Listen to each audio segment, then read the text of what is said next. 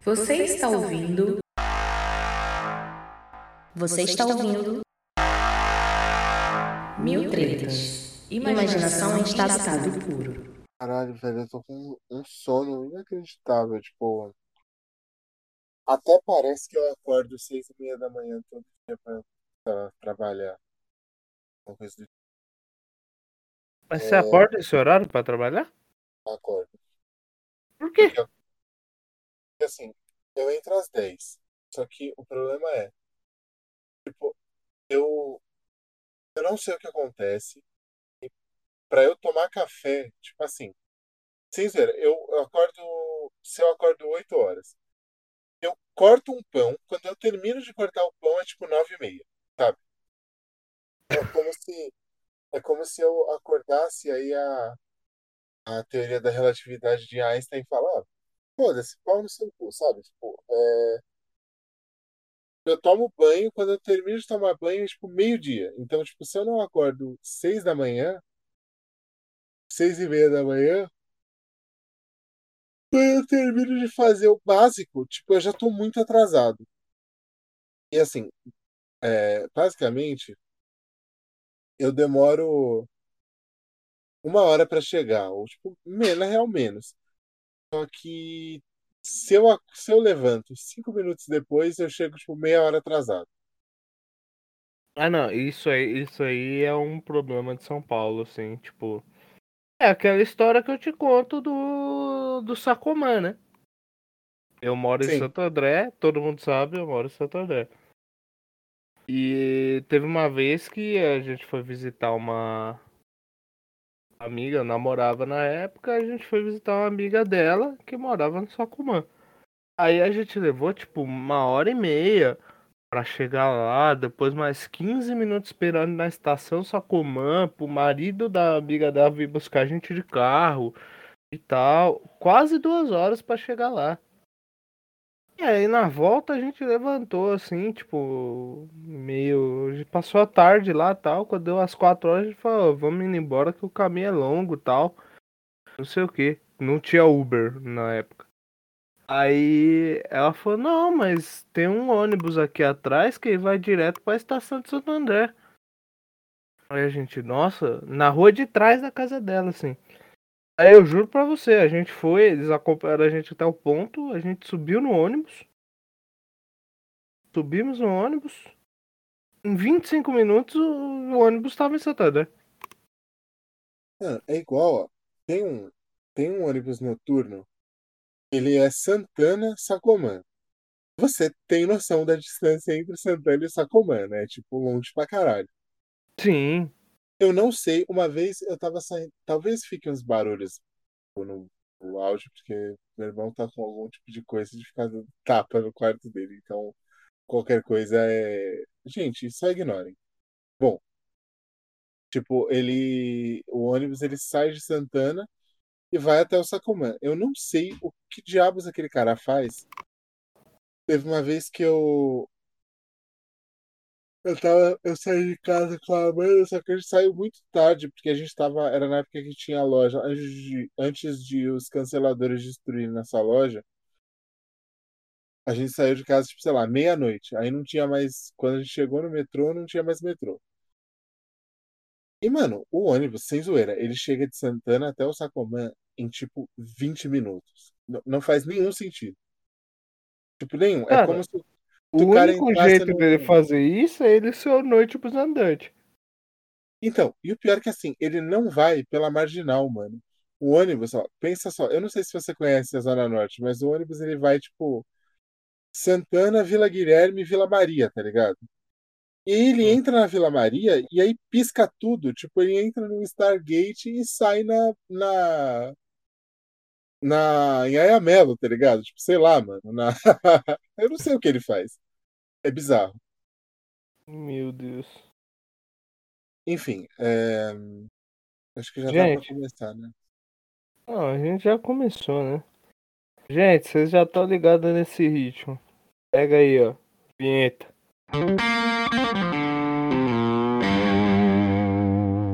Então, seres humanos, tirem o seu maldito chapéu de alumínio e, e cola aí, porque Assim, as pessoas precisam começar a ler, mano. Sério. Porque, tipo, nem é tão difícil. Não é como se você tivesse que, sei lá, ficar trancado num quarto ouvindo Legião Urbana por 24 horas, tá ligado? É só, mano. É, é só ler, velho. De verdade, não é tão difícil. É só abrir aquele negocinho, né? Tem um. Tem um, negócio. E ele tem um monte de palavra dentro. É. Pessoas normais chamam de livro. Principalmente as mais antigas, né? O jovem, ele abdicou disso há muito tempo. Não até tá no porque- celular, no PDF, esquece. Até porque outro dia, mano, eu vi uma mina falando assim, sem zoeira. É, pera aí. Se você escutar algum barulho, sou eu bebendo café, tá? Gente, eu bebo café durante a gravação. Mano, você tá Isso. escutando uns barulhos de tapa e e Não. coisas do tipo? Tá. Então talvez não esteja pegando. Bom. Mano, outro dia eu, eu tava na internet, tá ligado? Aí eu vi um, uma mina, devia ter uns 18 anos. Ela fala assim: Ah, mano. Ah, foi no Twitter. Ela, mano, Hum. eu, eu descobri, velho, que dava pra. Que, tipo assim, eu, eu gosto de ficar fazendo TBT na minha cabeça, tá ligado? Tipo assim, a mina tava descobrindo o conceito de memória depois de, de, de 19 anos, tá ligado? Nossa, como assim, velho? Tipo Não, assim, o- eu. O Twitter é o antro satânico do jovem doido, né? Não, o Twitter é a cloaca da humanidade. Tipo assim, é, eu acho que alguma coisa do tipo. A, a galera mais nova, mano, eles não conseguem. é, como que eu posso dizer? É, eles estão tão acostumados a tipo, viver com celular e essa mania Em de, tipo assim, função da rede social, né? eles mais tiram foto de tudo do que aproveitam as coisas. Então, o infeliz vai no show, ele fica com o braço esticado o show inteiro filmando. Ou então o cara vai fazer não sei o que e ele tira, tipo, sei lá, 50 fotos da mesma coisa. E eu acho que isso, em um certo nível, está começando a prejudicar a capacidade das pessoas de, tipo, registrar é, a vida, tá ligado? Só com a memória ou, ou tirar alguma impressão disso. Ah, Tá mas ligado? com certeza. Cara, eu fui num. Aquele show de. aquele festival de, de banda de metal aqui de São Paulo, né? Ali no, no La Iglesia, que fica em Pinheiros, ali pela região de Pinheiros. E teve uma hora que eu comecei a reparar assim, tipo, cara, eu não vou ter nenhuma foto disso daqui. Porque eu simplesmente não senti a porra de necessidade nenhuma de tirar o celular do bolso. Porque eu tava no rolê. Entendeu? Eu não tava, tipo. Eu não sei, eu tendo a julgar, concluindo que é uma necessidade de mostrar. Mas não sei se é só isso, se é isso exatamente. Mas eu não tenho isso nos rolês que eu vou. É, Então, mano, e tipo assim, ó. Hoje, hoje mesmo aconteceu isso. Teve um brother meu que ele. Eu tava conversando com ele. Aí eu, eu postei uma foto no. no naquele negócio, como chama aquela porra, velho? É, nos stories do. do WhatsApp. E ele, mano, onde que é essa foto? E você tá ligado? Você já conhece a minha mania de, tipo, viajar pros lugares e mentir que eu tô em lugares, tipo, muito piores, tá ligado? Tipo assim, sei lá, eu tô em Paris. Aí eu posto a foto falando que eu tô em Carapicuíba. Gente, nada contra Carapicuíba, né? Mas vamos combinar que, enfim. É... aí, Comparado pegou- com Paris, né? E tipo assim, eu falei pra, eu falei pra ele onde eu tava, ele tipo, nossa, mano. É, mas essa foto nem parece. Por quê? Porque tipo, eu gosto de tirar fotos de coisas que me dá vontade de tirar foto. É, Essa foto, pra quem estiver escutando, é o André parado na frente de uma porta e uma escada na frente, que tipo, pode ser Absolutamente qualquer metrópole do mundo, nem precisa ser das grandes. É, é tipo um castelo, tá ligado? Se você olhar de longe, você vai ver que é um. Eu ia te mandar a foto, só que. É Eu tipo um não- castelo, só que a foto ele pegou o recorte assim com um pedaço da porta, o pedaço ali que ele está. Então não dá pra ver a totalidade, então pode ser a porta de qualquer coisa. Pode ser qualquer museu de São Paulo, pode ser qualquer É, coisa. porque, tipo assim, eu não preciso, tipo, ficar, nossa, tipo, mostrando que eu estava num castelo, tá ligado? Tipo, foda-se. mano. Exatamente. É, e, inclusive, mano, Ainda mais que em 2020, nos anos 2010, 2020, um castelo não significa lá grande coisa. é, porque, né, se fosse, enfim. E, e mano, é, tem, tipo, umas coisas que eu não consigo entender, mas, bom, qual que é a fita? A gente vai falar sobre o lance da escrita em geral e, e dos livros, tipo, mas pelo viés de como que o, que o conhecimento que você adquire através de livro, de escrever e ler é importante. E isso por vários motivos, tá ligado? Uhum. Ahn, e assim, aqui, eu não sei se, se o pessoal. Será que o pessoal já notou que a gente gosta de explicar tudo desde o começo? Provavelmente. Mas É, se, tipo assim, quando a não, gente fala- se não notou, vai notar agora. Quando a gente fala começo, é tipo começo mesmo. É, Lá no começo. os tempos mais primórdios. É, você sabe que hoje em dia isso aí é caos, Ah, né? É caos, é por isso que eu não continuei. Eu não quero. Eu já vou ser cancelado por causa do meu, do meu status hoje. No WhatsApp chama status. É por causa do, do de hoje. Até agora ninguém. Ninguém apareceu, tá tudo bem. Ah, eu sempre esqueço que essa porra tem nome diferente dependendo do lugar. Então no WhatsApp é status. É.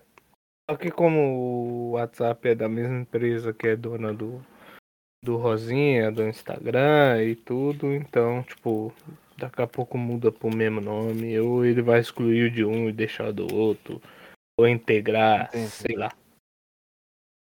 Eles têm essa meta de ficar botando nome diferente em tudo. Uhum. Aí, beleza. Ah, o que acontece? Tem uma parada aí no, na história do mundo que a gente chama de pré-história. Basicamente, o que que é a pré-história? É um momento antigo que a gente estava lá, todo mundo andando em, em pequenos grupos. E, tipo, grupos pequenos e espalhados. Faz um assim, tempinho, faz um tempinho. faz um tempo. E a gente não, não tinha uma. Como eu posso dizer? A gente não tinha exatamente uma organização é, muito complexa. Então eram pequenos grupos e aí a galera vivia só andando, caçando. Às vezes tinha uma treta com um grupo rival que você cruzava no caminho, né? Porque vamos imaginar também que assim. Não era como se você exatamente soubesse quando você vai, quando você ia encontrar outro grupo de pessoas. E era todo mundo muito estranho, né? Porque como os grupos eram pequenos, era todo mundo muito espalhado, é, qualquer um que você encontrasse aí pela zero hora na rua, você ficava meio cabreiro, né? Tipo, mano, quem são esses caras? O que, que, eles, o que eles pretendem? Enfim, não existia também o conceito de você ficar muito tempo parado num lugar. É, não existia nenhuma organização socioeconômica consistente, né? Tanto no, É. no quesito de manter um local de, de vivência, de habitação, quanto qualquer tipo de escambo monetário e econômico e nem nada. Você tinha pessoas, provavelmente você tinha homens e mulheres que se juntavam em alguma espécie de vida conjunta, o que, que seria futuramente parecido com um casamento. E é isso. Talvez homens É. e homens, mulheres e mulheres. Tá aí desde sempre, então. Enfim. Era, era mais um, um- Era mais um lance de assim. Você tinha. Você tinha pessoas e as pessoas faziam o mínimo para Quer dizer, fazer o mínimo não. Né? Elas faziam só o que era necessário para sobreviver. Tipo, caçar, comer e se juntar em, em grupos para se proteger. E o que acontece? Vocês estão ligados que na história a gente tem. Obviamente que não funciona tudo desse jeito linear e, e pá. Mas na história a gente tem o lance de dividir um período do outro com uma espécie de linha imaginária. E, tipo, essa linha imaginária é um acontecimento que o pessoal considera importante, por algum motivo. Então, assim, a, a escrita, a invenção da escrita, é, e quando eu falo invenção, eu falo com todas as ressalvas possíveis, porque quando você fala invenção, dá a impressão que é uma coisa que alguém tipo, ficou pensando ali. Nossa, como que eu vou inventar esse negócio, sabe? Como se fosse, sei lá, a pessoa que inventou a TV. Mas esse tipo de coisa não é exatamente assim. A parada só vai acontecendo.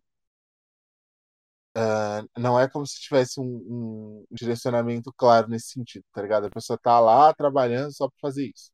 Uhum. E aí, essa parada aconteceu em, meio que ao mesmo tempo em duas regiões. Dá para dizer que talvez tenha, tenha rolado um pouco antes no na região ali da Mesopotâmia, que para quem não está muito habituado a, a mapas, é a região do Iraque. E aquela região do Iraque ali, que a gente chama de Mesopotâmia. Mesopotâmia por quê, Felipe? Você manja? Mesopotâmia. É a ver. Ah.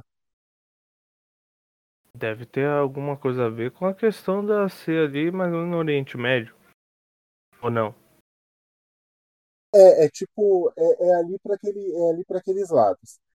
E aí fica a, a, região, ela fica entre dois rios, né, que são o Tigre e o Eufrates. E aí uhum. Meso de meio e Potâmia de Potamos, o grego de água.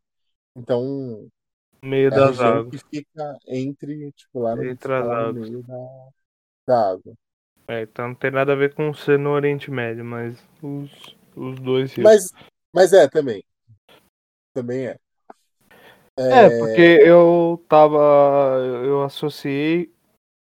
Eu não sou historiador como o André, então eu não tenho obrigação de saber tudo. Mas eu associei o meso com o mezzo do italiano porque é a denominação de, de volume de nota musical que veio do italiano, mezzo forte é uma nota mais ou menos ali, não é muito alta e também já não é tão baixa. Então, é isso. É, porque meio que eu imagino que dá o, tipo, as palavras elas devem ter a mesma origem, porque é, é tipo meso de meio. Ah, mesmo. não, em, em, algum momento a gente vai chegar no denominador comum. Aí, de qualquer aí, idioma. Aí o que que acontece? Ou quem tá aí pra provar isso. É, naquela, naquela época, foi justamente quando as pessoas começaram a se. Porque vamos lá. As pessoas elas começaram a se juntar em grupos um pouco maiores e ficarem paradas depois de uma, de um, de uma parada que a gente chama de revolução agrícola, né? Quando as uhum. pessoas começaram a entender que elas podiam pegar sementes ou, ou mudas ou ramos e plantar em vez de ficar correndo atrás de fruta igual besta e de, de vegetais igual besta e conseguia tipo, simplesmente cercar os animais e ir criando em vez de ficar saindo na mão com eles para matar, que dava um trabalho da porra. Então, isso já acontecia das pessoas se juntarem em pequenos grupos, só as aglomerações maiores elas foram começar a acontecer ali por volta de 5 mil é, antes de Cristo. Aí, assim, a gente tem uma, uma curiosidade. A gente tem dois tipos de denominação para falar de tempo. Mano, deixa tem... eu interromper um pouquinho. Ah. O Orkut voltou mesmo? Voltou, cara. E eu espero que isso coloque o mundo de volta nos eixos, porque se você for reparar, quando acabou o Orkut que começou a merda, né? Ah, sim. Os, os caras fizeram aquele negócio de botar o Temer e aí foi abrindo o portão do inferno e foi do Temer para baixo. A gente saiu de um, de um vampiro razoavelmente estranho e quase aceitável para o próprio demônio. Não, é porque. É, é- mas é o que eu sempre falo. É o que eu sempre falo. A partir do momento que você tem alguma coisa que é muito embaixo, qualquer coisa mais ou menos para cima passa a ser bastante aceitável. Quanto mais para baixo o Mandrião consegue ir, mais aceitável o Temer fica. É tipo, e é fato. E assim, você tá ligado do conceito de antípoda, né? Todo ponto na Terra tem um outro ponto que é tipo diametralmente oposto. Se você seguir uma linha reta, você vai sair em outro lugar. Por exemplo, o Rio Grande do Sul, ele é a antípoda da Coreia do Sul. Então, se você fizer um buraco, uma furadeira gigante, lá mais ou menos em Porto Alegre, você vai sair em algum local ali na Coreia. É, o Mandrião, ele tá fazendo um furo, ele tá indo tão pra baixo que ele vai sair no espaço do outro lado. Basicamente. É, É basicamente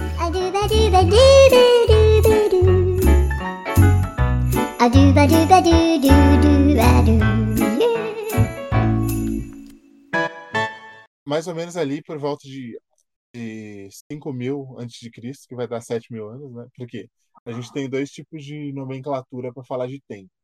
A gente tem AC, que é antes de Cristo, mas como tem alguns cientistas que eles não curtem muito ficar usando a medida religiosa, eles usam AP, que é antes do tempo presente. Então pode ser 5 mil AC ou 7 mil AP. Eles começam a, a, a fazer as primeiras cidades e tal. E aí, por volta de 4 mil, é, lá na Mesopotâmia, lá no, no- ali para os lados do Oriente Médio, 4 mil a AC. galera 4 mil AC, que vai dar tipo 6 mil AP.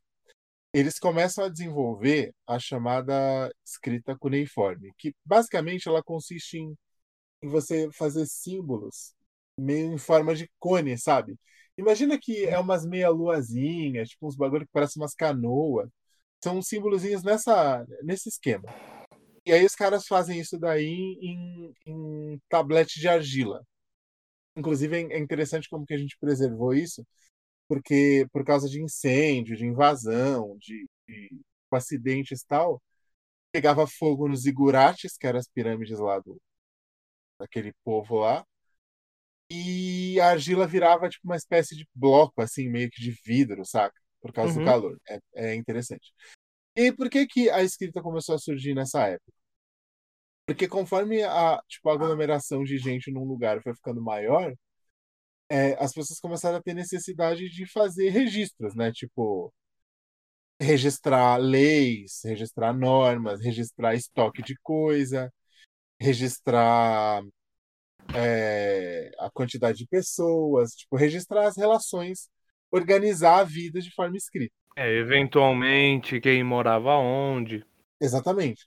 E conforme você vai tendo mais gente junta, você precisa de alguma forma de organizar aquilo de um jeito que não desapareça. Então, se você vive num grupo pequeno, de tipo, sei lá, 100, 200 pessoas, você consegue resolver tudo de boca. Então, tipo, só de você conversar com as pessoas já está tudo registrado.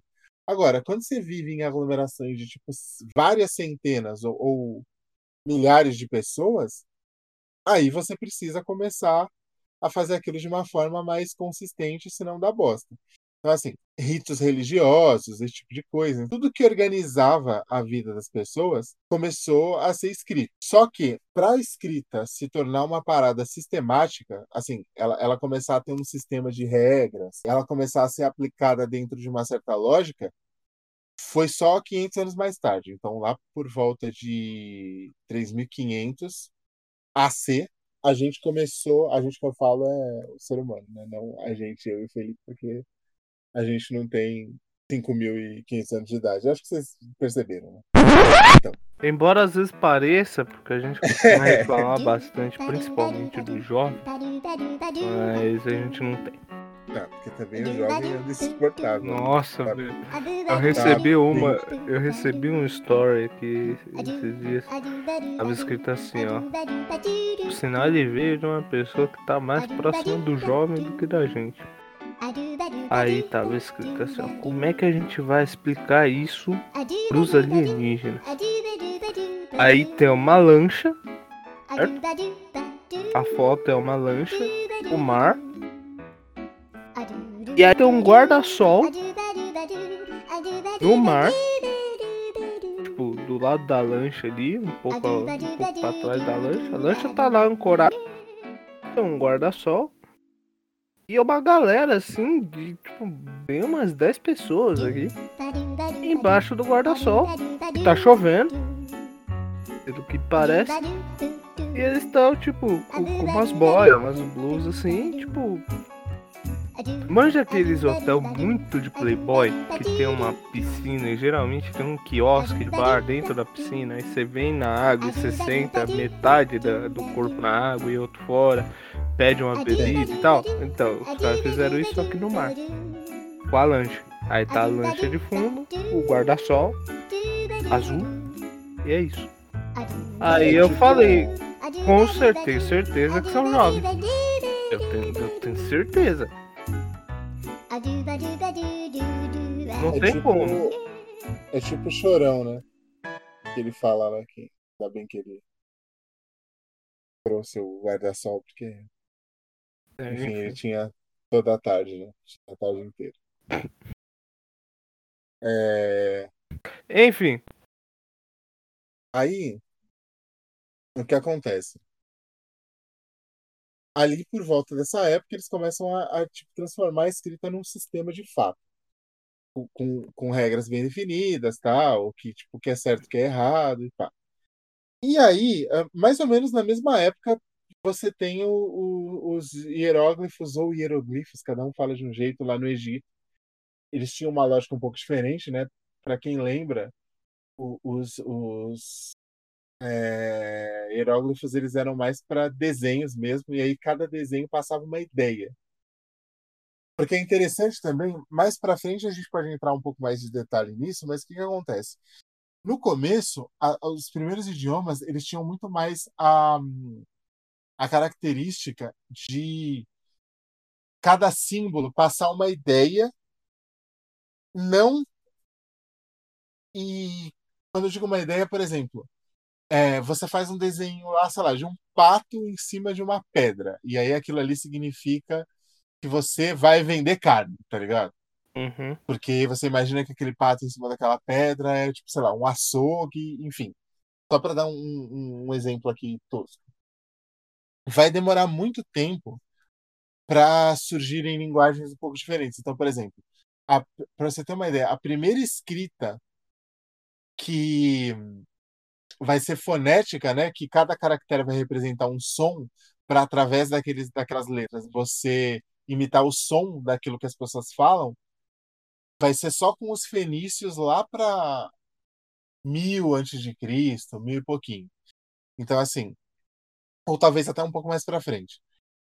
Então a ideia antigamente era uma coisa mais de cada caractere, cada símbolo ele transmite uma ideia.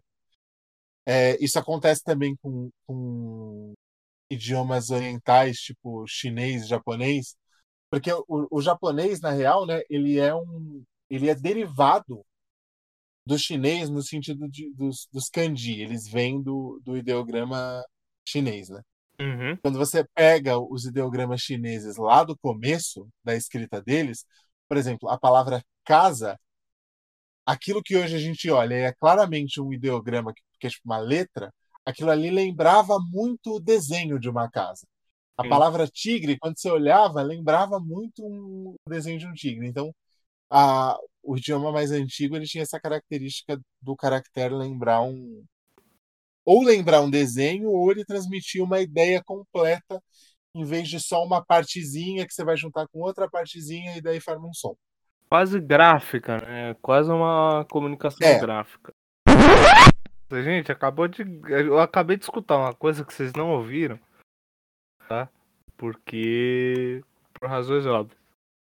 Pegue aí. É, é tipo, é ti- tipo assim, a favela a, a favela venceu, tá ligado? Só que aí, tipo, depois do segundo round, a favela perdeu de novo. O que, que foi, mano? Nada, eu só lembrei da luta do Whindersson com o Popó. É, então, é basicamente isso. A vida é o Popó e você é o Whindersson. É, Isso. O que significa que você é até legal, mas você não é exatamente engraçado, né? É, Eu não e, boxemente falando, né? Você até que manda bem, até consegue fazer alguma coisa, mas na sua frente Não, tem assim, o eu acho que o pentacampeão. cara. Eu acho, Tetra. inclusive, esse, esse mano Whindersson aí, eu acho ele engraçado pra caralho, no sentido de, tipo, pessoa. Mas o engraçado pra caralho, não, eu não acho engraçado. Eu acho ele, tipo, legal pra caralho no sentido de pessoa. Mas agora, nossa, não tem a mínima graça, velho. Pô, Eu não acho graça nenhuma. Assim como eu não vejo graça em nenhum stand-up. Eu acho muito. Porra, um, é um tipo de humor, tipo, sei lá, que não faz É, sentido pra mim. esse, esse negócio do, do Whindersson de fazer show, eu achei esquisito mesmo. O show dele eu achei. É, e eu, eu achava bom, eu ainda consigo rir às vezes, porque ele se conecta muito com o, com o dia a dia do, do brasileiro médio. Uma forma assim, muito boa. Mas eu gostava mais quando ele fazia uns vídeos lá no. Quando ele começou a fazer uns vídeos no quarto dele com uma câmera escrota de ruim. Mas era aquela coisa extremamente autêntica. Não que ao vivo não seja, mas já tá moldado. O, o vídeo que ele, os vídeos que ele fazia quando ele começou no, no YouTube dava a impressão que era tipo, tipo nós gravando aqui. Não, não, Eu, não eu- tem. sei lá, eu, eu, eu acho o stand-up um, um bagulho um pouco forçado. Mas É enfim, pra caralho. voltando pra. Voltando pro rolê da, do caralho todo aqui. É, tipo assim, a gente, a gente tem registro de, de pintura rupestre, né? As pinturas lá em caverna e tal, de mais de 40 mil anos atrás. Só que aquilo não era algo que a gente podia chamar de escrita, porque embora no, no Egito você tivesse lá a- os, os, os hieroglifos que eram desenhinhos mesmo e tal, eles não tinham a mesma lógica nem a mesma função. Um dia a gente pode falar só sobre pintura rupestre, porque dá um episódio inteiro, mas só para vocês terem uma ideia de que não é exatamente a mesma coisa. E não servia também ao mesmo propósito. Bom, a mesma função, teoricamente, tem, que é a comunicação, né? Ou seja, É, então, forma, mas assim, forma rústica. comunica... comunicação, mas tipo assim, no sentido mais genérico possível, né? Porque a, tipo assim, a, a finalidade última era meio que outra coisa. Aí, lá por 2000 a.C., a gente tem a primeira história escrita, pelo menos a primeira história escrita que a gente já achou, né? Que é a epopeia de Gilgamesh. Lembrando que Gilgamesh não é Gil tipo Gil Gomes, não é Gil tipo Gil do Vigor. Não é Gil tipo jiu-jitsu. É, é porque assim, ó, Gilgamesh fica aparecendo, tipo, sabe, Neila Torraca, que você não sabe se ele chama Neila Torraca, Neilato Raca ou Neilato Raca ou Neil Latorraca. Tipo, você não sabe. O Gilgamesh é mais ou menos o mesmo esquema. Você não sabe se ele é Gil, Gilgamesh, Gilgamesh ou Gilgamesh, tá ligado? Nossa, ainda tem uns. É, ou se é tudo junto.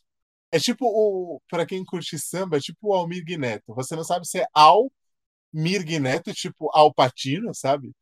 Ou se é Almirg Neto, tipo, que o pai dele e o avô dele chamavam Almir também, aí ele virou Almir Neto. Ou se é Almir Guine Tipo, sabe? Tipo aqueles nomes meio coreano, assim, que tem só uma sílaba e pá. Você não sabe. O Gilgamesh é assim. Enfim, Alpatino, que aliás é o maior ponto fora da curva que a gente tem na história da humanidade, porque ele conseguiu virar ator, mesmo tendo dois nomes atribuídos a mordomo na história de sempre da humanidade. Porque o nome dele é Alfredo James. E, e- e- exatamente. Mano do céu, eu não tinha pensado nisso, cara. Aí, beleza, a gente tem o- o- essa primeira história escrita, que é a Epopeia de Gilgamesh. É basicamente a história de um herói mitológico da Mesopotâmia que ele resolve umas treta lá pros caras e, e tal. Ah, eu, eu gosto dessa coisa de primeiras coisas feitas, saca? Tipo assim, tem a, a lenda de Beowulf, que é o, a primeira história escrita em língua inglesa. E um filme muito do ruim. Você não gostou do, do Beowulf? Achei. É. É porque o, o o andamento dele é um pouco estranho, né? É um pouco. É. Tem uma cadência esquisita. Enfim, é é um outro ritmo. E aí, é tipo, é tipo, por exemplo, se a gente for assistir um jogo de futebol, dos anos 70, a gente vai achar provavelmente muito estranho, porque é outro ritmo. Sim. Bom. A não ser que eram os jogos do Pelé. É, mas aí era só o Pelé que era em outro ritmo, né? Porque o que era no nosso ritmo, porque o resto era outro ritmo. Vai cobrar Pelé a penalidade máxima. Apita o árbitro, correu Pelé, chutou.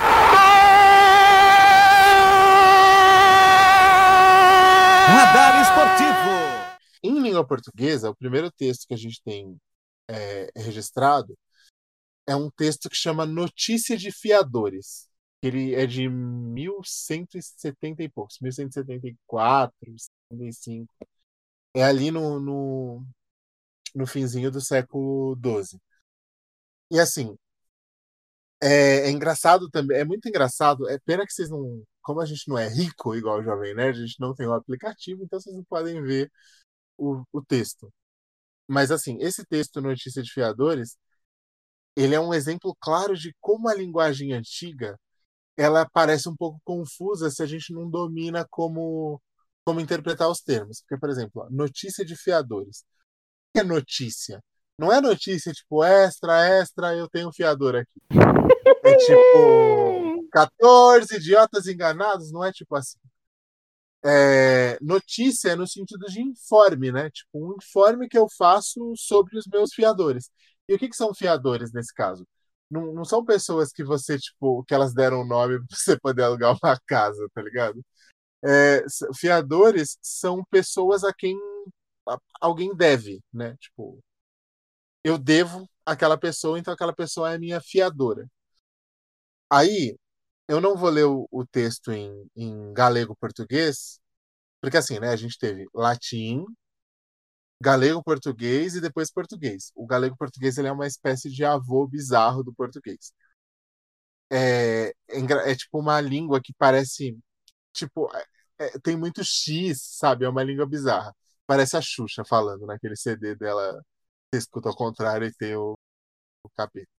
Aí, a, a, o, é um texto bem curtinho. Em, em português moderno, ele fala assim: ó, Pelágio Romeu, Pelágio Romeu é a pessoa.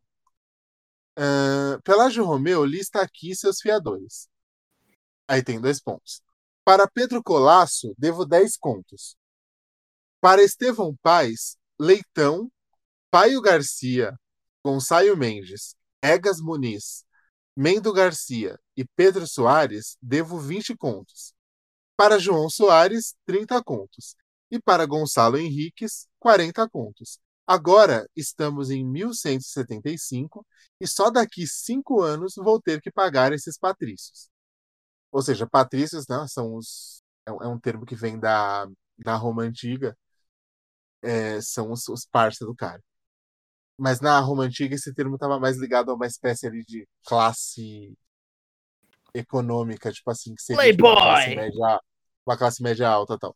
E reparem que, assim, esse Pelágio Romeu, ele é um puta de um caloteiro do caralho, né? Porque, assim, é, o bagulho é 1175, ele só vai pagar os caras em 1180. Ou seja, naquela época, mano, era muito fácil morrer. Vocês não estão ligados, era, tipo, muito fácil morrer.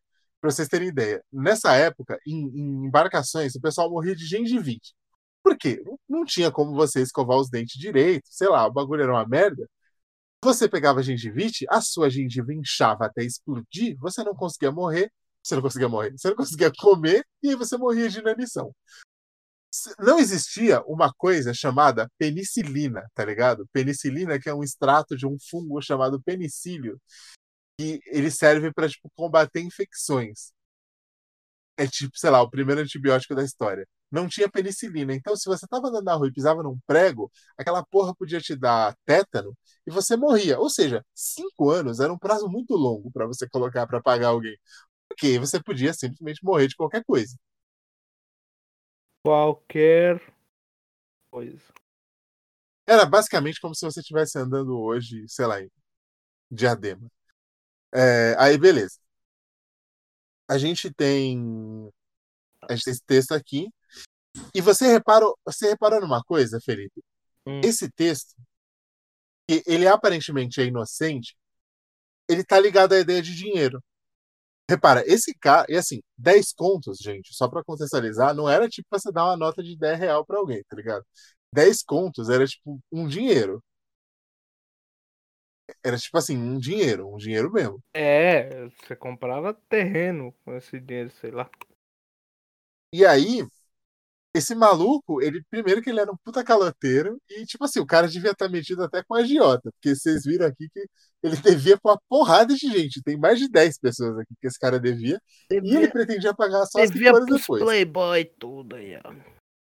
E aí, o que acontece? É, pro cara dever dinheiro para essa quantidade de pessoas e essa quantidade de dinheiro, muito provavelmente esse cara ele ele estava envolvido com investimentos. Ele era tipo, sei lá, o day trader do século XII, não sei. É, Tava metido. Eu tenho pra mim que ele tá metido com droga. é, o maluco, sei lá, ele tava tipo, ele tinha uma carteira de investimento na XP, não sei. Ele conhecia a Betina. É, aí, aí, o que que acontece? Esse cara, Hum. muito provavelmente, ele tinha uma condição social mais elevada. Ou seja, mesmo num- em textos mais simples, de épocas mais antigas, vocês reparam que a, a escrita está sempre ligada a pessoas que têm posses. Bom, Ou que devem posses entendeu. pras pessoas. ou que devem, no caso desse caloteiro aqui, deve posse para, tipo, sei lá, 15 pessoas. E assim, Eu acho legal, é só uma nota que eu acho legal a confissão dele. Deve ser o primeiro devo, não nego, pago quando puder da história da humanidade. e ele fala assim, mano, foda-se, vou pagar esses arrombados daqui, daqui cinco anos e é isso. Se eu morrer aí de gengivite no meio do caminho, pô, foi mal. Sinto muito. Aí, beleza. Cadu, o conceito de caducar a dívida pós-morte surgiu aí. No, o, o- esse ano de 1175, ele já, a gente já está entrando no que a gente chama de Baixa Idade Média, né? Que é o final, o, o rescaldo ali, o finalzinho da Idade Média. A gente vai voltar alguns séculos para falar de um ano que ele é importante, chamado Carlos Magno. E não, Carlos Magno não é aquele seu vizinho alcoólatra. Carlos Magno não é aquele seu tio que anda com bermudinha de futebol e, e fica falando bem do Mandrião. É, Mas, Carlos, mas ele é filho do Marcão. É, e ele é sobrinho, ele é sobrinho de um cara chamado Pepino o Breve. Mas aí a gente já fala disso. É, o que acontece? A gente tem ali na, na Europa, por volta do século IX, ali ano 800, quer dizer, antes na real, né? Antes, alguns séculos antes. A gente tinha ali o Império Romano, que era aquele império clássico, né? Que ele pegava. É, imagine o mar Mediterrâneo. Para quem não está acostumado com geografia, com mapa, é, o mar Mediterrâneo, ele é um. Vamos pensar que ele é tipo um círculo, né? E aí, numa ponta, um círculo meio achatado, uma coisa meio elipse, assim. Imagina um círculo achatado. Na parte de cima, você tem a Europa, Itália, Grécia, essas coisas. Na parte de baixo, você tem o norte da África. Então, o Império Romano ele pegava toda essa borda do Mediterrâneo e no auge ele foi até ali a, a ilha da Grã-Bretanha, tipo, era bastante extenso. E aí o Império, o Império Romano caiu, o Império Romano do, do Ocidente, que era mais ali a parte europeia tal, e ficou só o Império Romano do Oriente.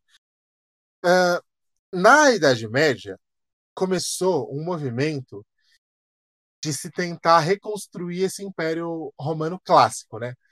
É, o Império Romano clássico é a gente pega tipo vai, a Roma, não o Império, porque passou por República, por enfim, passou por alguns estágios. Mas se você for pegar a Roma, ela vai ali de 500 antes de Cristo até cair o Império Romano do Oriente, que foi em 1554 lá com a, a queda de Constantinopla. Mas enfim, a porção ocidental do Império, que era aquele trecho ali da Europa, ele caiu e começou a rolar um, caiu ainda na antiguidade e começou a rolar um movimento de reconstruir isso séculos depois. E aí a gente teve duas dinastias, é, os, os Merovingios e os Carolíngios, e a gente teve o, o início do que a gente convenciona chamar de Sacro Império Romano-Germânico. Por quê? porque ele misturava ali é, territórios do Império Romano tal, juntava eles de novo.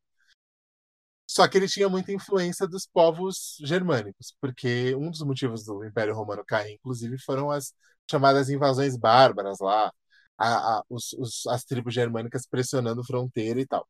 Porque aí, né, os caras ficavam, tipo, pressionando a fronteira, o império era muito grande, tinha muita região para você defender e uma hora deu merda. Um, um dos, dos. Essa dinastia merovingia foi a primeira que comandou aí essa região, e a segunda foi a dinastia carolíngia. Começou com um cara chamado Pepino o Breve, e aí a gente teve o, o Carlos Magno, que foi o nome mais importante que todo mundo conhece. Inclusive, o Carlos Magno, ele é a cara do Christopher Lee. É tipo, bizarro. a semelhança é bizarra. É tipo, escroto. Ele era igual. Então, imagine o Christopher Lee com o cabelo curto. E tipo a barba. Vai, E uma coroa. Ele é o Carlos Magno. É bizarro. É tipo vai idêntico. ver, não é igual, né? Vai ver, é ele. É, vai ver que o maluco voltou, né? Enfim. é, Aí o que, que acontece? O Carlos Magno, ele era um cara extremamente religioso. Extremamente cristão.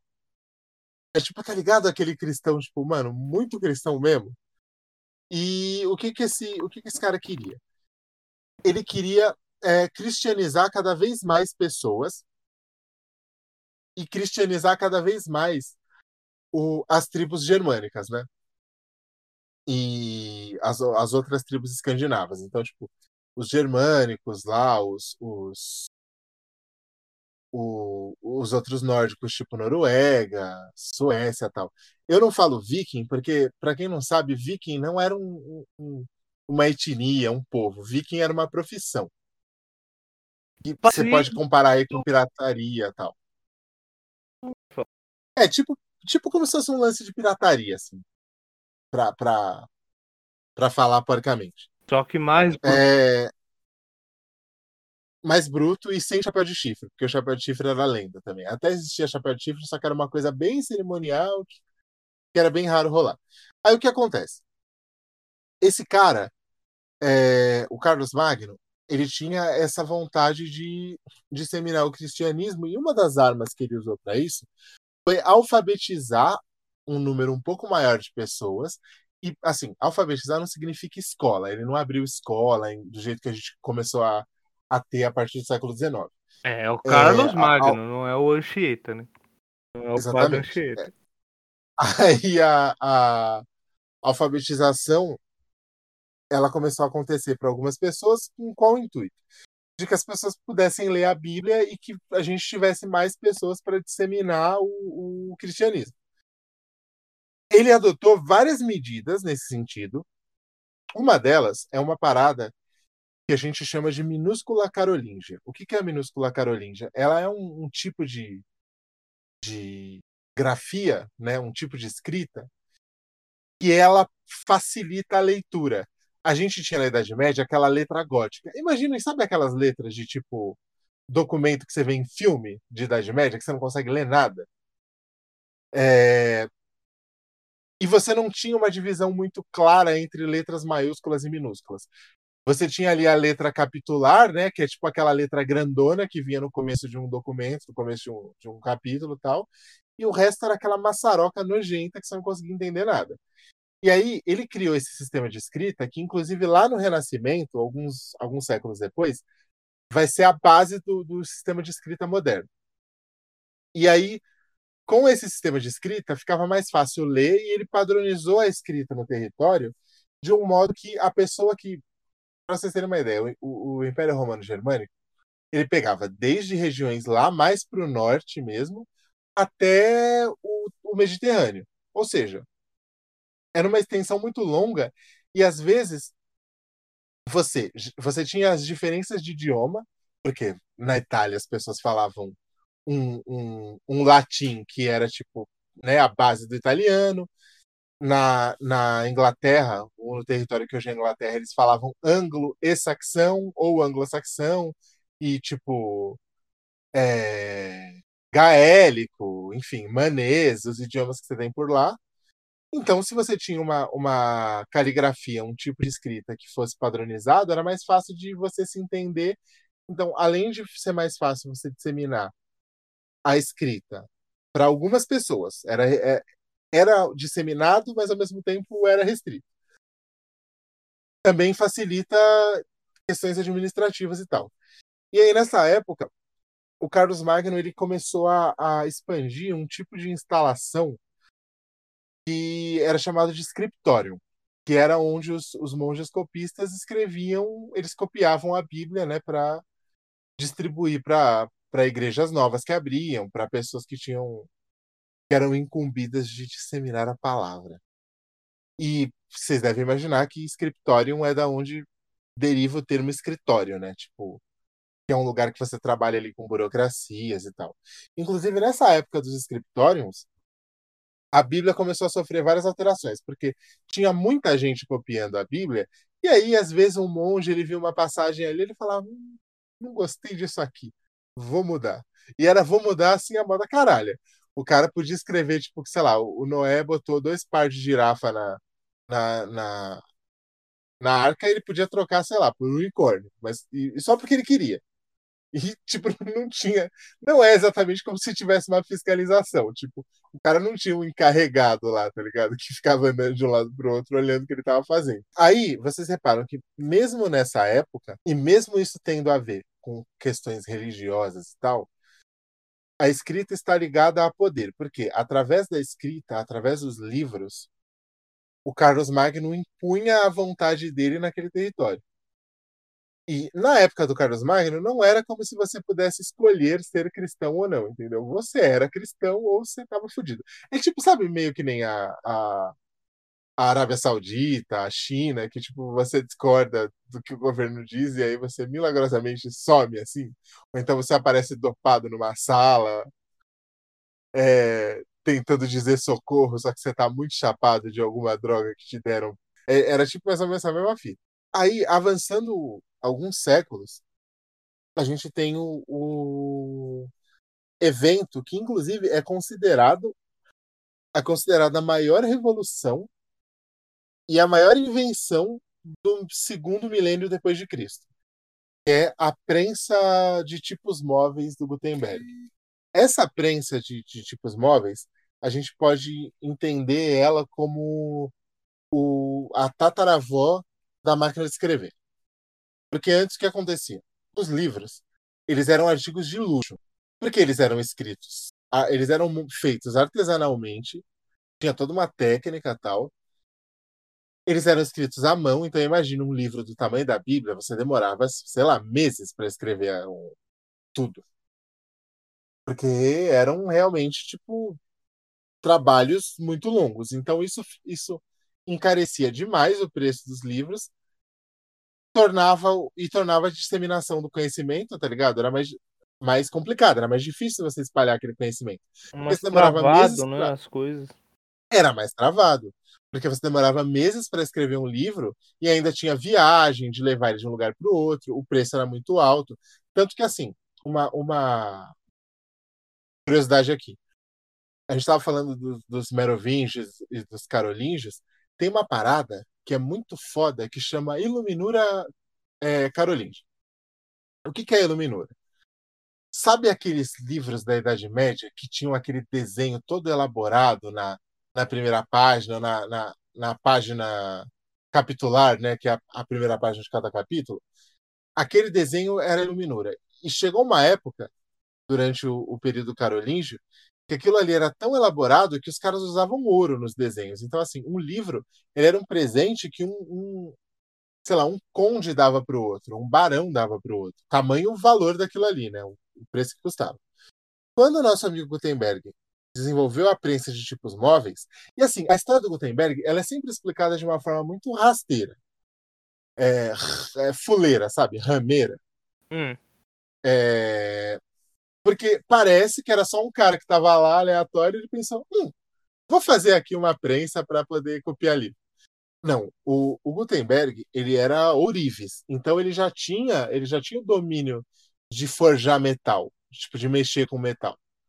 Então isso ajudou ele a conseguir montar ali a máquina, né? A conseguir desenvolver o design da máquina e montar a máquina. Ele não era um aleatório, tipo um padeiro que resolveu fazer os livros, sabe? Depois ficou famoso por causa da meritocracia. É, não, ele era um cara que já trampava com isso aí. E o que acontece? Ele desenvolveu um jeito de conseguir imprimir coisas. Ou seja, ele conseguia reproduzir o texto de forma meio que, aspas, industrial. Porque ele conseguia simplesmente, aspas, digitar os textos. Ele não precisava mais escrever à mão. Ele pegava blocos de, de letras que estavam untados, besuntados em tinta, e ele ia carimbando o papel, mais ou menos na mesma lógica que uma máquina de escrever. É, a gente não vai entrar aqui nas minúcias técnicas, tá ligado? De como que detalhes técnicos de como que a máquina funcionava, mas era basicamente essa lógica. Ou seja, um livro que ele demorava. É, quer dizer, uma quantidade de livro que demorava um, um, um ano para ser feita começou a ser feita em um mês. E com mais, com mais oferta, o valor diminui. Ou seja, isso deu uma expandida no poder das pessoas de acesso à informação. Mas ainda assim, era uma parada muito restrita, porque embora houvesse mais livros, é, nunca houve até o até ali na real, na real mesmo, até ali o começo do século XX, nunca houve muita gente que soubesse ler e escrever. Então assim, muito menos ainda... incentivo para. Muito menos incentivo para. E aí, nessa época, é, você tinha muito pouca gente que sabia ler e escrever, lembrando que você começa a ver claramente, principalmente na época que a, a ciência começa a se desenvolver um pouco mais, porque no, no Renascimento, a ciência começa a se desenvolver de uma forma mais. Como eu posso dizer? Mais sistemática e tem gente e tem mais gente patrocinando tal por exemplo, a, aquela família Médici lá, que eles, eles eram os, os pica das galáxias de. Lorenza? É, isso, isso. É porque eu tô pensando em, em, em italiano, que é Firenze, aí eu não tava conseguindo acessar o, o nome que a gente usa aqui.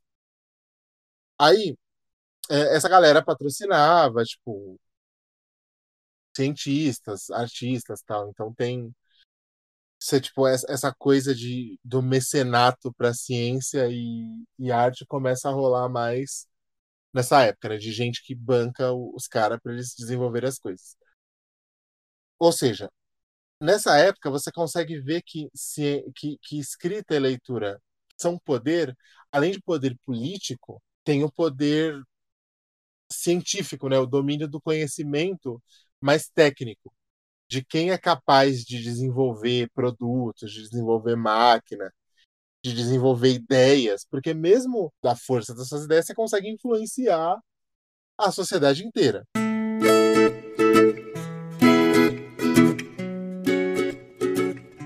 O Mil Tretas apoia o Instituto Augusto Abou.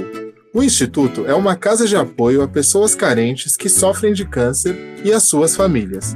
O Instituto atua para fornecer toda a estrutura e apoio necessários para manter as famílias e as casas de pacientes que enfrentam o câncer. Hoje, o Instituto apoia dezenas de famílias e, com a sua colaboração, pode apoiar muito mais. E para ajudar o Instituto Augusto Abou, você pode contribuir com todo tipo de doações: móveis, roupas, alimentos não perecíveis, utensílios de cozinha, brinquedos, enfim tudo aquilo que for útil e necessário para manter uma residência no dia a dia. O Instituto Augusto Abon fica na rua Oscar Rosas Ribeiro, número 182, no Jardim Almanara, em São Paulo. Lá, você pode fazer a entrega de doações, além de visitar o bazar do Instituto, que conta com uma série de itens como roupas e outros objetos, por preços extremamente acessíveis. Para mais informações e mais formas de apoiar o Instituto, acesse o link para o site na descrição desse episódio e ouça o episódio número 22, que fala especificamente sobre leucemia e sobre o Instituto em si. Apoie essa causa. a cada passo dessa espécie arrombada aqui, conhecida como Homo sapiens, era engraçado que quando eu era criança, os moleques falavam, tipo, homens sapos. Eles achavam que era homem sapo sapos, sabe? Porque a criança, ela não consegue ouvir a palavra e, tipo, entender ela como ela realmente é. Ela inventa alguma coisa que vai mudar aquilo ali. Aí eu ficava pensando, mano, e eu sabia que era Homo sapiens, porque eu sempre fui um nerd insuportável, tá ligado?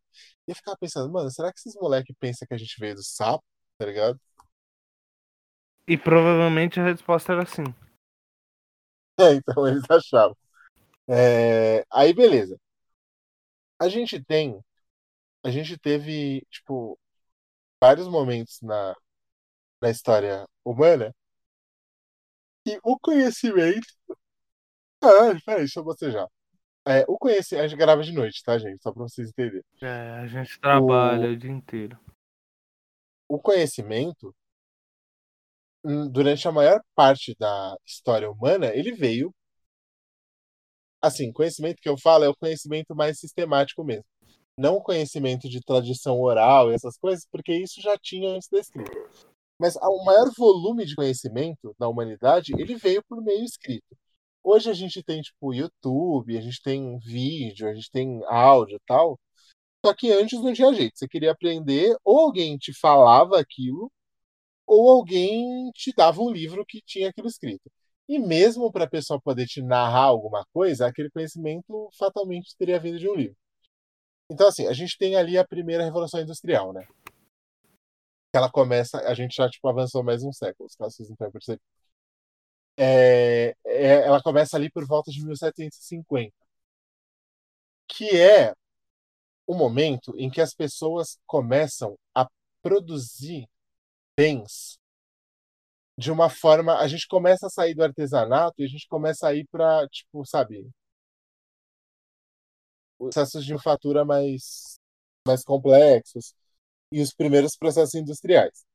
E, meu, processo tem a ver com conhecimento, que tem a ver com sistema, que tem a ver com registro, que tem a ver com ciência, que tem a ver com escrita é, até para você organizar aquele mundo fabril, né, tipo aquele mundo dentro de fábricas, oficinas tal, você precisava transmitir esse conhecimento por meio de, de coisas escritas. E geralmente o peão ele não sabia ler e escrever. Quem sabia ler e escrever era a pessoa que mandava naquela naquela oficina, a pessoa que mandava naquela linha de produção, naquela fábrica. Você vai ter ali também no século XIX é, se eu não me engano, Felipe, dá uma olhada aí se é 1854 a origem das espécies, é a teoria de Darwin Wallace. E é importante falar do Wallace porque a teoria da, da evolução, ah, da, da, a teoria na verdade não é evolução, ela tem um nome tipo é a teoria da seleção natural por meio da casa do caralho. Enfim, deu um nome mais longo ela é desenvolvida por Darwin e o Wallace, só que como Darwin era rico e o Wallace era pobre, as pessoas simplesmente falam como se fosse só o Darwin que tivesse feito tudo e tipo, foda-se o, o, Wallace. Mas enfim. 1 de julho de 1858. É, eu errei aí quatro anos. Na Sociedade enfim. Lineana de Londres. Aí a gente tem o, a gente tem a origem das espécies. É, não, que é. Peraí, peraí, peraí, peraí. Oi.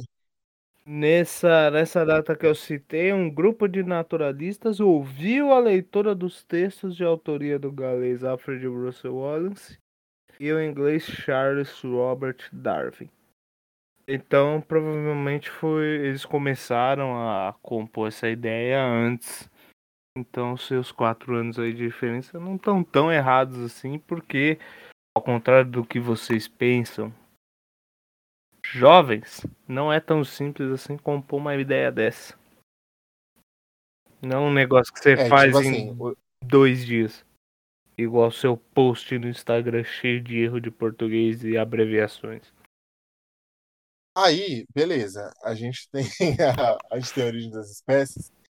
E esse livro, ele é o livro que ele é meio que um, um, um, um marco inicial do cientificismo que a gente tem no século XIX. E, e o, que, que, o que a gente entende por cientificismo? O século XIX é uma época em a gente está tendo a formação dos estados nacionais, tá ligado? E, o que eu quero dizer com estádio, estádio, um Estado Nacional? Antes, a gente tinha o mundo inteiro dividido em reinos, em pequenos reinos, ou em impérios. Só que a ideia de país, de Estado Nacional moderno, como a gente tem hoje, ela começou a se construir no século XIX. Então foi quando começou a, a formação do, da Itália, como a gente conhece, a unificação da Alemanha, é, o, o Brasil começou a, cons a, consolidar o território dele como ele tem hoje, é, Argentina, enfim. Até os Estados Unidos mesmo, né? Ainda estava rolando ali conquista de algumas partes, compra de alguns territórios.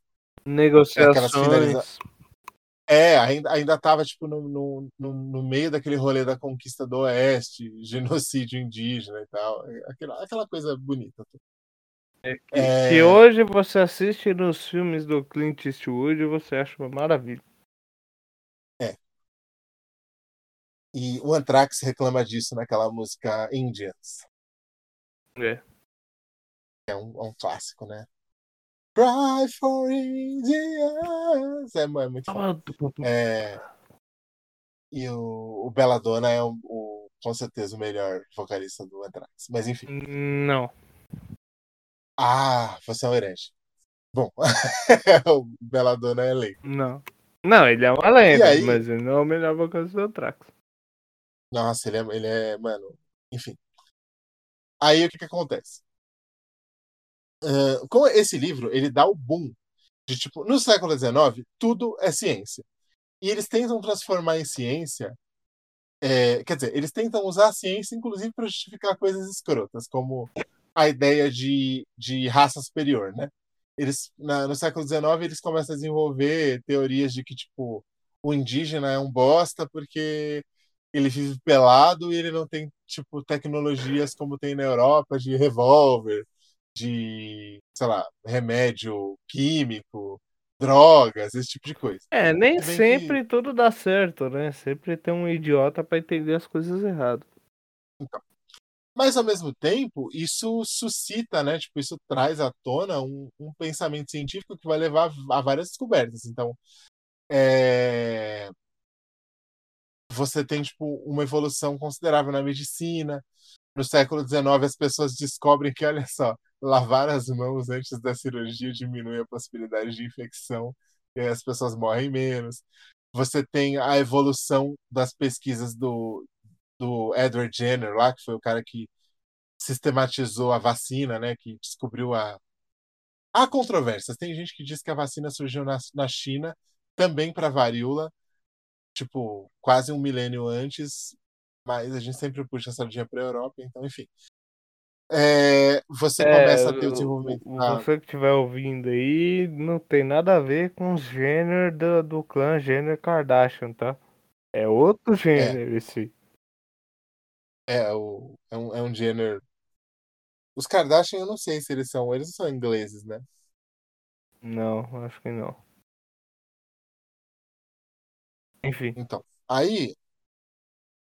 Uh, você tem e por que, que, é, por que, que é importante esse livro? Porque ele traz, ele fortalece a ideia de, de ciência e de buscar o método científico. Inclusive, nessa época que, que surge o espiritismo, é, que o espiritismo ele é uma doutrina uh, religiosa que ele tem muito a ver com a ideia de você tipo de você apresentar uma religião como se ela fosse ciência, sabe? Como se ela tivesse processos e sistemas para você chegar àquela conclusão. Um dia a gente pode pegar um episódio para falar só sobre espiritismo, sobre tipo historicamente, mas é muito interessante do je o jeito que o, Hippolyte, porque para quem não sabe o Allan Kardec não chamava Allan, tá? O nome dele era Hippolyte. É... Ele começou é, começou a rolar aquele, aquele lance de você tentar cientificizar o mundo, cientificizar o mundo. Eu não sei se estou criando neologismo, mas foda-se. E isso ajudou muito na evolução do processo científico, esse livro. Por quê? Porque as observações de, de Darwin e Wallace, elas começaram a mostrar que você conseguia de fato explicar o mundo através de uma metodologia e que aquela metodologia, conforme você ia conseguindo evidências, aquela metodologia se mostrava eficaz. É, também aí nesse, nesse, nessa meiuca do século XIX, é, com esse lance da formação dos Estados Nacionais, os governos eles começam a, a buscar referências no passado da, dos povos para dar uma espécie de chancela, tá ligado? Para tipo carimbar aquela sociedade como uma sociedade que merece existir, como uma sociedade que tem história e pá. Então, por exemplo, na França, eles vão buscar nos registros históricos que são escritos, eles vão começar a buscar o passado ali com os com os gauleses, com os francos. É, na Alemanha, eles vão começar a buscar a, os, os, os reinos germânicos, as tribos germânicas clássicas. No Brasil, eles. É, é, é... Caralho, eu esqueci a palavra mais besta do negócio. No Brasil, é aberto o Instituto Histórico Geográfico, lá por 1840, 1839 e tal. Ou 38. Eu acho que é, é eu acho que é 38. É, hoje eu não estou tão bom com datas. E que tinha É justamente raro, o- que tinha justamente o intuito, é porque eu tô com muito sono. Eu É que também. tinha justamente o intuito de fazer pesquisa sobre o passado, é, você buscar uma raiz histórica para aquele para aquela nação, né? Porque os países em geral, eles buscavam mitos heróicos de fundação. Saca? Então, por exemplo, você tem tem alguns que eles são até você até encontra uma referência de fato ali concreta na história. Como, por exemplo, o Reino de Portugal. Para você o, o, a formação clássica de Portugal, que você pode chamar até de mitológica, embora tenha acontecido mesmo, é a, a Batalha de Aljubarrota. Hum. E foi quando começou a, a rolar a unificação mesmo do Reino de Portugal, porque você tinha vários pequenos condados ali, né? Você tinha o condado portucalense, que foi de onde saiu a base, a maior base cultural do, do país, mas você tinha outros condados ali que foram unidos para formar Portugal. Então, toda essa ideia de você usar a história, a geografia, a, a ciência para você dar substância para um, um país começou a acontecer no século XIX. Isso tem muito a ver com esse livro, porque esse livro, como eu disse, deu a base tipo, desse furor, tá ligado? Desse faniquito científico que a galera tinha. E aí, um pouco antes, em 1808, a gente tem no Brasil o lance da impressão régia, que basicamente o que acontece? O, o Dom João VI e família vem cagado, vem com, com, com o trancado que não passava nem onda de rádio, fugindo de Portugal, porque Napoleão tava causando lá, é, invadindo a porra toda e tal. Napoleão, pra Quando quem eles- não sabe, pra, pra poder referenciar pra vocês, Napoleão é mais ou menos o Grindelwald e o Hitler era o Voldemort. Tipo isso. Tipo isso. E aí é, a família real veio pro Brasil e tal, em 1808. E assim, quando eles chegam aqui, literalmente era só mato. Tipo, o Brasil era aquela tela do Windows, tá ligado? Não tinha porra nenhuma. Tanto que por causa deles que rola a primeira faculdade do Brasil, que é a Universidade de, de Medicina, se eu não me engano, de, de, da Bahia, a Faculdade de Medicina da Bahia, que depois vai virar universidade e tal. Aí chega também a impressão régia, que é a primeira a primeira prensa de jornal, de livro que, que a gente tem no Brasil, porque os caras querem ler, eles querem. Enfim, você tem ali uma corte, né? Você tem os nobres arrombados que exploram o proletário. E você precisa de livros, jornais, de entretenimento escrito para essa galera. Ali no começo, a gente tinha. A gente copiava muito. É, tipo esses folhetins ingleses, tá ligado? Franceses. Então, em geral, a gente consumia a cultura que vinha da gringa, porque a gente não. Nesse início, a gente não tinha ainda formados jornalistas. Claro, a gente tinha. A gente tinha aqueles verbetes, aqueles folhetos, tá ligado? Que a galera escrevia à mão e que aquilo ali era distribuído e tal, mas era uma coisa muito, muito mais regional. A parada foi começar a ganhar escala e a gente tem meio que um dos marcos iniciais do jornalismo no Brasil, esse lance da impressão régia, que foi essa essa prensa que a família real trouxe para o Brasil quando eles vieram para cá. Aí, mano, a gente tem, né, segunda Revolução Industrial, que aí é quando a gente começa a ter uma escala muito maior de produção, tal. O lance da, do, do vapor, tipo, que aumenta a produtividade, tal. Depois a gente tem ali a terceira, que acaba nos anos 50, mais ou menos, nos anos 40, 50. Tem a ver com a evolução da indústria química, da do comecinho da robótica, né, da mecânica, essas coisas, uh, da eletrônica, etc. Uhum. Até a gente chegar na quarta, que é ali por 2012, que começa a, a porra começa a ficar louca. Os caras começam a fazer robô, colocar revólver nas costas dos cachorro robô e tal. Aquilo que a gente sempre fala aqui, a gente, a gente sempre fala nesse programa de colocar revólver em robô. Nossa, que é uma péssima ideia, só que as pessoas continuam fazendo. Não, daqui a pouco ele tá abrindo porta e acabou. Não, tipo assim, se você está fazendo robô e dando um revólver pro robô, você não assistiu metade dos filmes clássicos dos anos 80. Pois é. E, Vídeo Exterminador Futuro 1. e assim, a gente fez esse panorama histórico todo para chegar até aqui. E assim, nesse ínterim, a gente tem Primeira e Segunda Guerra Mundial, que era muito importante a, a questão escrita. Por quê? Porque a gente tinha os folhetos que serviam como propaganda né, de guerra, ou seja, que eles falavam mal do inimigo, falavam, ah, o inimigo é um arrombado, o inimigo tem que morrer, o inimigo é um cuzão. Que tinha, que tinha ali desenhos e textos, né, para você para você passar informes, para você passar instruções, para você passar código de comunicação, para você fazer justamente a propaganda, tal. Então, foi muito importante, inclusive, nesse sentido, a questão de, da leitura e da escrita.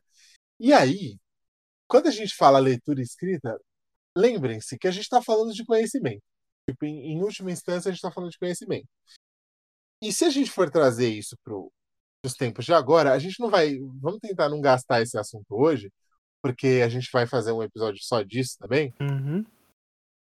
A gente tá ligado que profissões estão desaparecendo a moda caralho, tipo, numa velocidade inacreditável. As profissões que se mantêm, quais são? Aquelas que têm, tipo, um, um, um apuro técnico maior. Que tem a ver com criatividade, com conhecimento.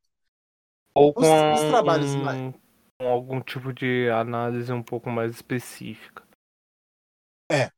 Que envolve, que envolve o fator humano, né? Tipo, É.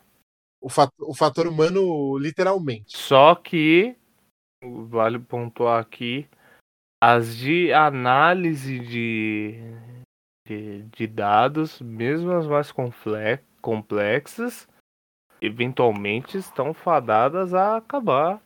Vai sobrar realmente o que é de criatividade.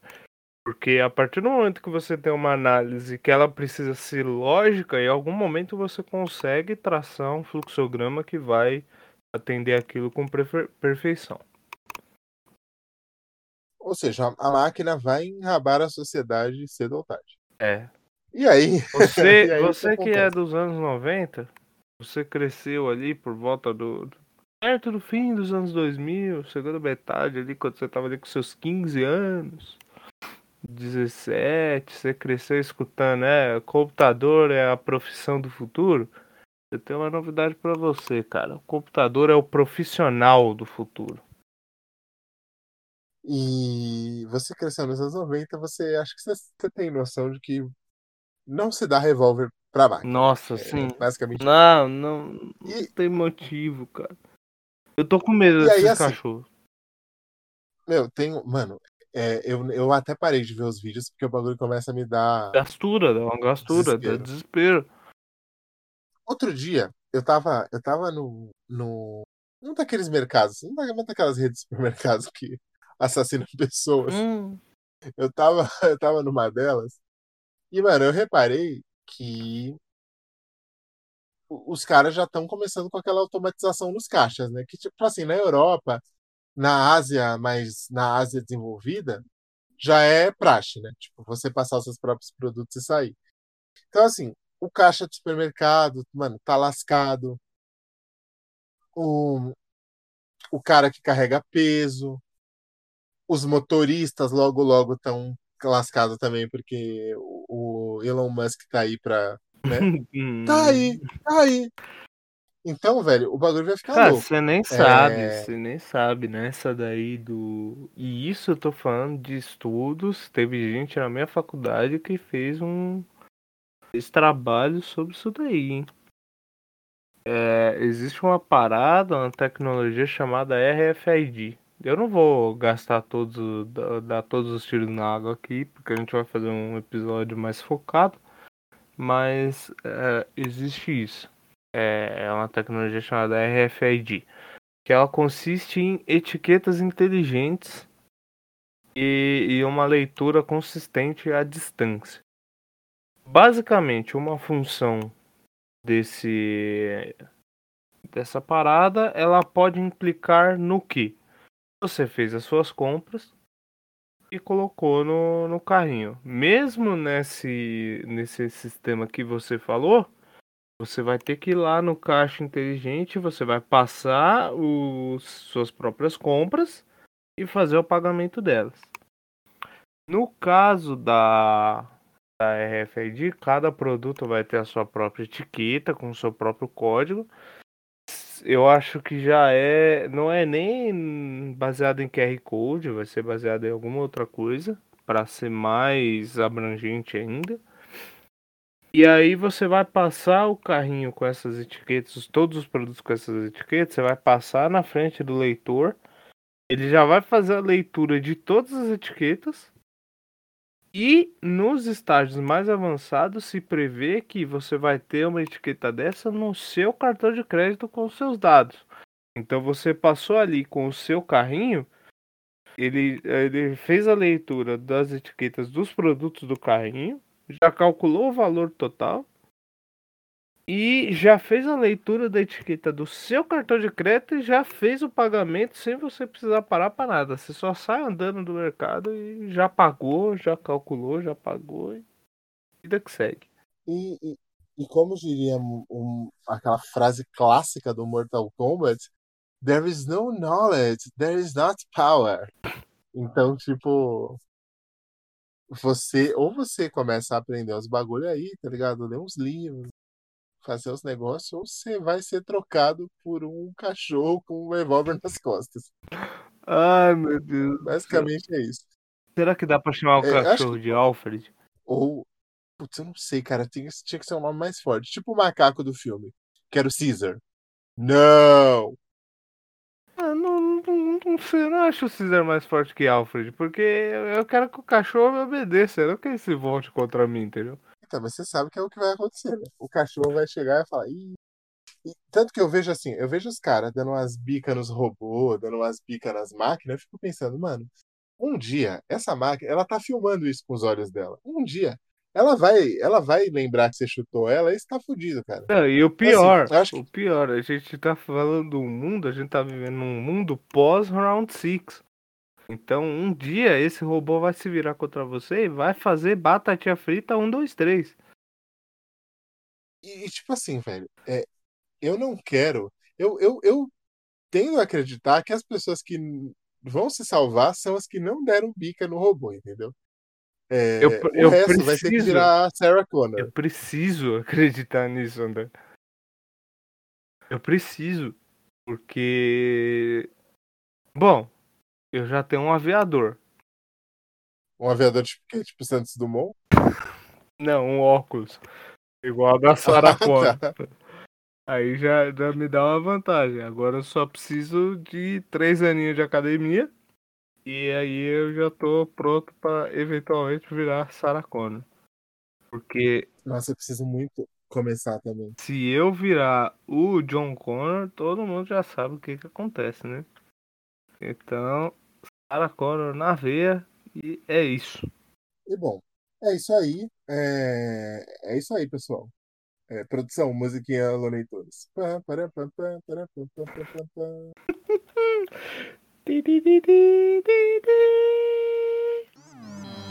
Este episódio foi gravado e editado por Cancelistão Records.